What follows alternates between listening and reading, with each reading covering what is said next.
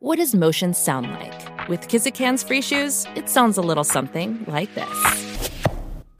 Experience the magic of motion. Get a free pair of socks with your first order at kizik.com/socks.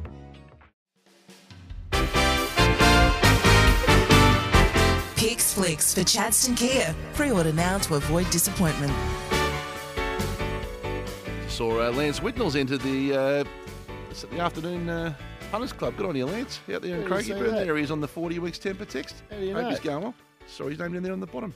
There you go. Chadstone Kia, pre-order now to How do you know avoid... Oh, Lance Whitnell. That'll be him, Craigieburn.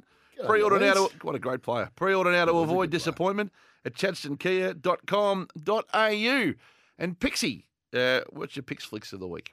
Uh, my picks flicks, thanks to the boys Gavin Michael and the lads, is a movie I watched on Netty on Netflix called Intrusion.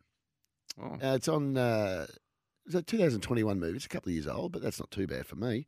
Uh, just a bit of a sort of a thriller. It's, a, it's a psychological thriller, really. Uh, Freida Pinto. Do you know who Freida Pinto No. is? She starred in Slumdog Millionaire Yep.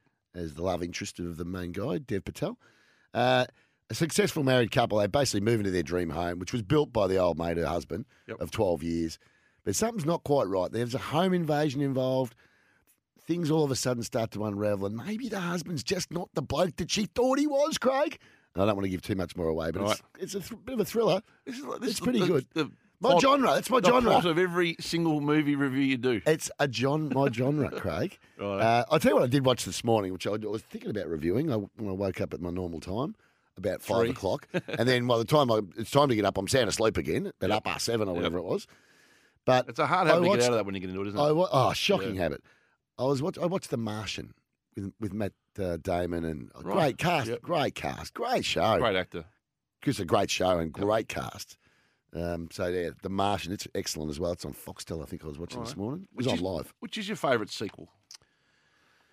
I think we do that as a separate list, Yeah. mate. That's probably Rocky How, Two. how would you how would you write the dodgeball sequel? I don't know where you take that story next. It'll be this, it'll be pretty much the same. Like Dumb and Dumber Vince sequel Vaughn's was back. terrible. It was it was terrible. The Dumb and Dumber. No. I didn't even realise there was. I thought there was it was only that Dumb and Dumberer. Yep. which was pathetic. Yep. But no, there was a sequel which was weak.